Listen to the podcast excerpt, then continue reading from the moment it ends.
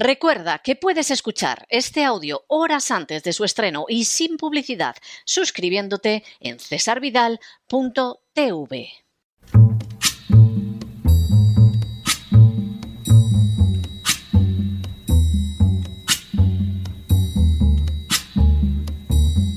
La voz con César Vidal, desde el exilio.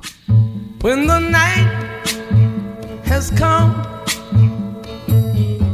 and the land is dark and the moon is the only light we'll see.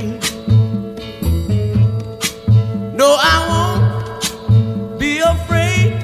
Oh, I won't be afraid just as long as you stand, stand by me. Muy buenos días, muy buenas tardes, muy buenas noches y muy bienvenidos a esta nueva singladura de La Voz. Soy César Vidal, hoy es el lunes 20 de febrero de 2022 y me dirijo a los hispanoparlantes de ambos hemisferios, a los situados a uno y otro lado del Atlántico y como siempre lo hago desde el exilio. Corría el año 2015 cuando concurrió a las elecciones municipales de Madrid la política del Partido Popular Esperanza Aguirre. La jugada pretendía detener el avance de una izquierda cada vez más radicalizada que amenazaba con apoderarse del gobierno de la ciudad más importante de España. Esperanza Aguirre parecía a punto de alcanzar la victoria electoral cuando justo en la última semana antes de las votaciones saltó a la prensa la información de que en la última declaración de Hacienda de Esperanza Aguirre aparecía que había percibido 369.000 euros por su trabajo como cazatalentos para Seliger y Conde. El trabajo era totalmente legal y había tenido lugar en un paréntesis de la actividad política de Esperanza Aguirre. Pero el dato fue utilizado como un ariete para destruir su reputación, arrojando sobre ella la sombra de la corrupción dada la elevada cantidad percibida. Esperanza Aguirre anunció primero que presentaría una denuncia contra la Fiscalía General del Estado para que se investigara quién había filtrado sus datos procedentes de la declaración de la renta. Durante los días siguientes, Esperanza Aguirre insistió en que contra ella habían cometido un delito grave y que sería fácil saber quién lo había perpetrado, puesto que tenía que haber dejado un rastro informático. Sin embargo, nada salió en claro.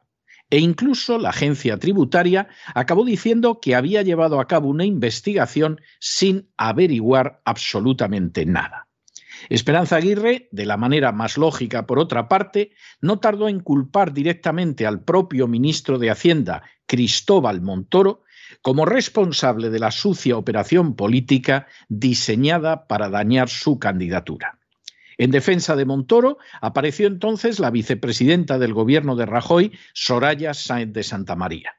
Pero con todo, lo cierto es que Esperanza Aguirre acabó perdiendo unas elecciones que parecía destinada a ganar una semana antes y que no poco después abandonó la política, no sin volver a formular en el año 2016 serias y fundamentadas críticas contra Cristóbal Montoro. En el aire quedó la zozobra de pensar que en las instituciones públicas españolas hay incrustados grupos de funcionarios que no trabajan para el bien común, sino para sus jefes de las castas privilegiadas. En las últimas horas hemos tenido nuevas noticias sobre los que mueven los hilos en el último escándalo del Partido Popular. Sin ánimo de ser exhaustivos, los hechos son los siguientes. Primero, en el año 2011, Mariano Rajoy se convirtió en presidente del gobierno español y nombró como ministro de Hacienda a Cristóbal Montoro. Segundo, antes de asumir el cargo de ministro de Hacienda, Cristóbal Montoro se dedicó a celebrar cenas con representantes de las más importantes compañías en España para anunciar que iba a ser nombrado ministro de Hacienda y repartirles tarjetas del despacho de asesoría fiscal que había fundado junto con su hermano. Tercero, De forma nada sorprendente, la llegada de Cristóbal Montoro al Ministerio de Hacienda estuvo vinculada desde el primer momento a unas subidas de impuestos que se tradujeron en el desempleo de más de dos millones de personas y en el cierre de decenas de miles de empresas, pero también en el inicio de una infinidad de irregularidades que quebrantaban directamente la legalidad. Cuarto, así, Montoro impulsó, por ejemplo, una serie de normas que han ido siendo derogadas por la Unión Europea con el paso de los años, después de haber ocasionado un daño espectacular no solo a los contribuyentes, sino a la propia Hacienda española al implicar colosales devoluciones. Quinto, en segundo lugar, y de manera llamativa, la agencia tributaria inició inspecciones millonarias que eran resueltas por el despacho de asesoría creado por Montoro y por su hermano. Así, por ejemplo, se reclamaron millones de euros al futbolista Cristiano Ronaldo, que contrató al despacho fundado por Montoro para su defensa, logrando una reducción de varios millones de euros en la cantidad que le exigía la agencia tributaria. Sexto, a lo anterior se añadió que la agencia tributaria se convirtió en un instrumento para acosar a disidentes, como quedó de manifiesto, por ejemplo, en la advertencia que formuló en un evento público al periodista Federico Quevedo el propio Montoro, quien le indicó que si no quería tener problemas con Hacienda, ya sabía lo que tenía que hacer. Séptimo, a lo anterior se añadió que Montoro estableció unos bonus que cobran los miembros de la agencia tributaria en función de las cantidades pagaderas que atribuyen a los contribuyentes. Semejante procedimiento es considerado delictivo en naciones como los Estados Unidos. Octavo, a todo lo anterior se añadió que presuntamente desde la agencia tributaria comenzaron a filtrarse documentos que podían dañar gravemente la imagen de algunas personas, una conducta delictiva que perjudicó seriamente a Esperanza Aguirre, pero que no la tuvo solo a ella como víctima. Noveno.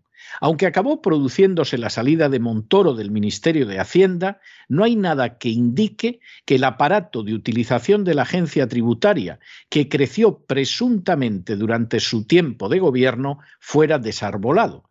Y en realidad es obligado creer que al estar formado por funcionarios ha seguido actuando cuando se le ha ordenado. Décimo. En mayo del año 2021, Pablo Casado anunció en una entrevista concedida al Financial Times que pensaba presidir un gobierno de salvación nacional en el que no solo estarían miembros del Partido Popular, sino también antiguos socialistas. Casado definía ese gobierno como un gobierno como el de Italia, pero elegido democráticamente. Un décimo. A la pregunta de si pensaba gobernar con Vox, Pablo Casado respondió que mi intención es gobernar solo. El Partido Popular no forma parte de un bloque con Vox y puede gobernar si tiene un escaño más que Sánchez. Duodécimo. En la citada entrevista, Pablo Casado negó que el impulso que estaba consiguiendo el Partido Popular a nivel nacional se debiera al triunfo de Isabel Díaz Ayuso en Madrid e indicó que el resultado de las elecciones madrileñas no había sido la causa, sino la consecuencia de la mejora de la posición de su partido. Décimo tercero. Durante los últimos meses han ido en aumento las críticas a la gestión de Pablo Casado al frente del Partido Popular en paralelo a una revalorización de la figura de la presidenta de Madrid, Isabel Díaz Ayuso. Décimo cuarto. En los primeros días de septiembre de 2021, una persona cercana a la dirección del Partido Popular hizo llegar al secretario general Teodoro García Egea información susceptible de ser utilizada en contra de Isabel Díaz Ayuso. En esa información se encontraba el modelo 347 que la empresa Privet Sportive había presentado unos meses antes en la agencia tributaria con sus pagos a proveedores del año 2020. Esta declaración, que las empresas deben presentar anualmente con todas las operaciones con terceras personas que superen los 3.000 euros, incluía el nombre de Tomás Díaz Ayuso, hermano de la presidenta de la Comunidad de Madrid, junto con la mención de cuatro pagos que había facturado ese año a la compañía administrada por Daniel Alcázar, conocido de Tomás y de su hermana. Décimo quinto. En ese mismo mes de septiembre, Pablo Casado convocó a Isabel Díaz Ayuso para mostrarle el dossier e indicarle la delicada situación con que se podía enfrentar. Díaz Ayuso no solo no se amilanó ante la posibilidad, sino que la semana pasada acabó manifestando públicamente que se la estaba sometiendo a una operación de desprestigio y que esa operación de desprestigio procedía directamente de la cúpula de su partido, el Partido Popular. Décimo sexto.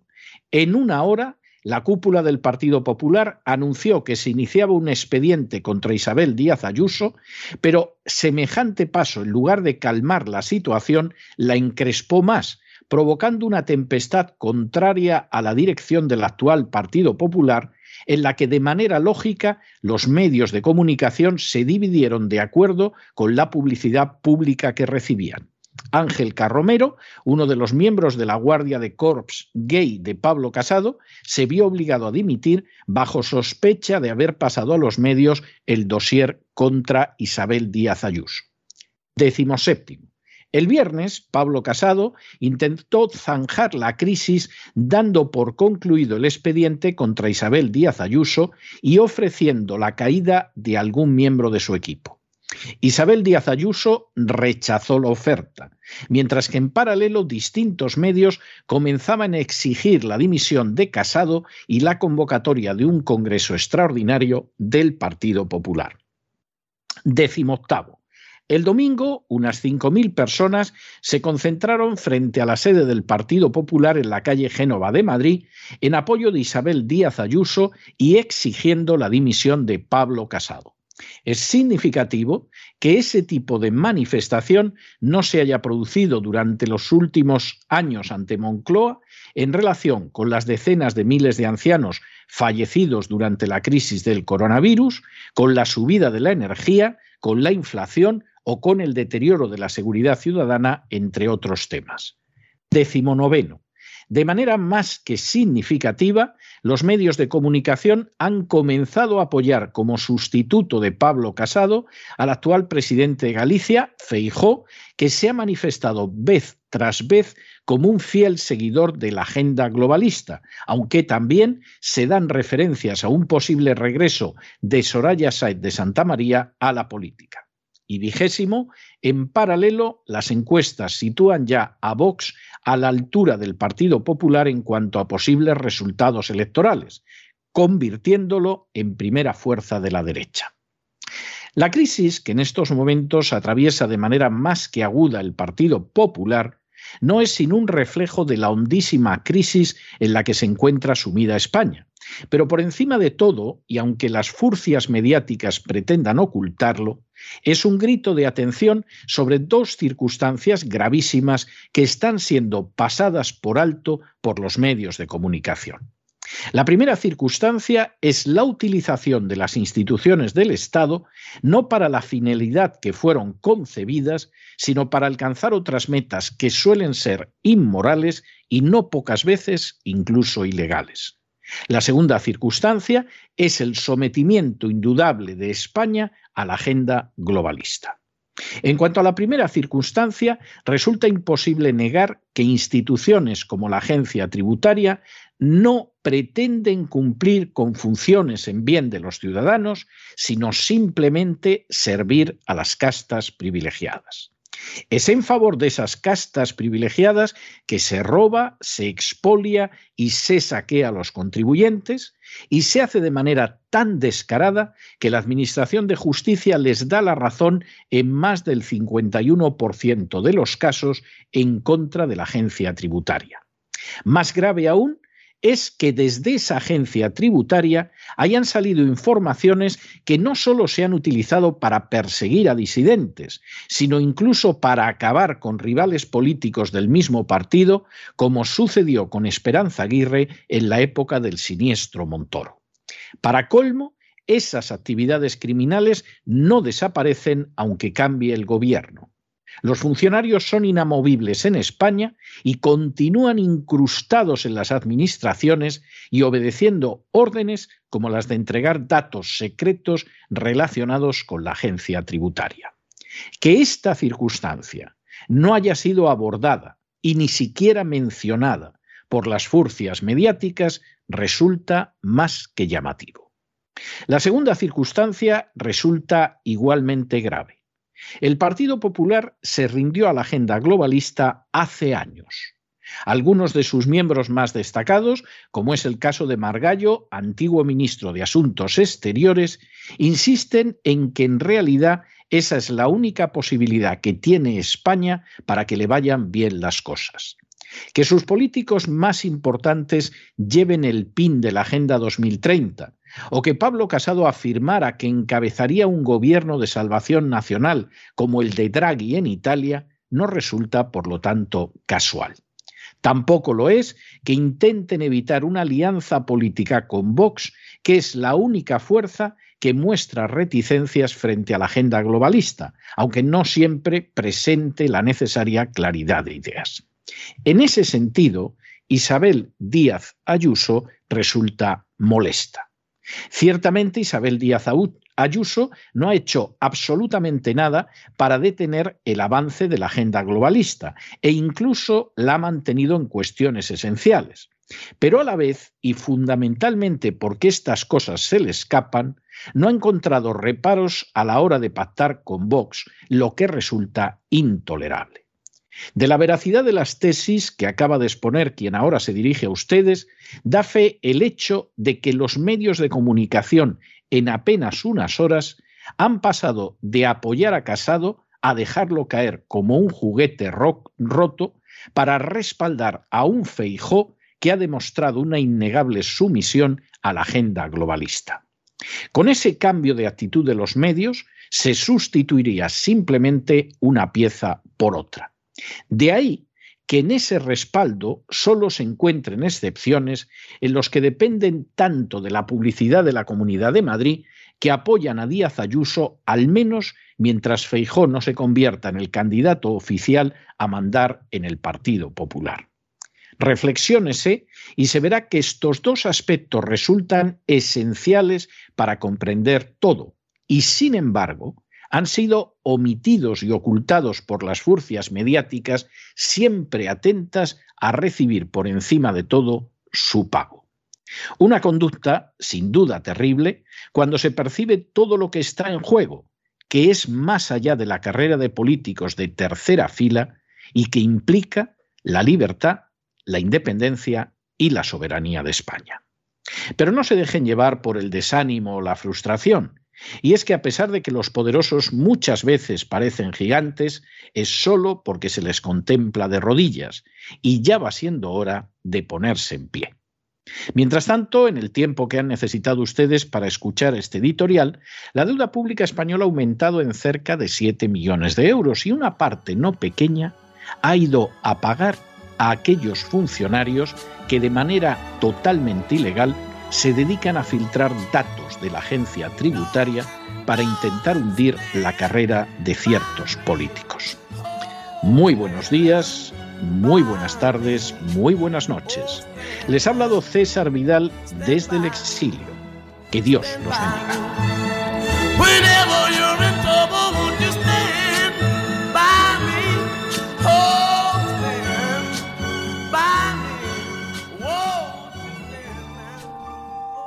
Esta sección está patrocinada por crowdfunding con el siguiente mensaje. Nuestro Señor Jesucristo, el único Dios verdadero, es misericordioso y nuestro Salvador.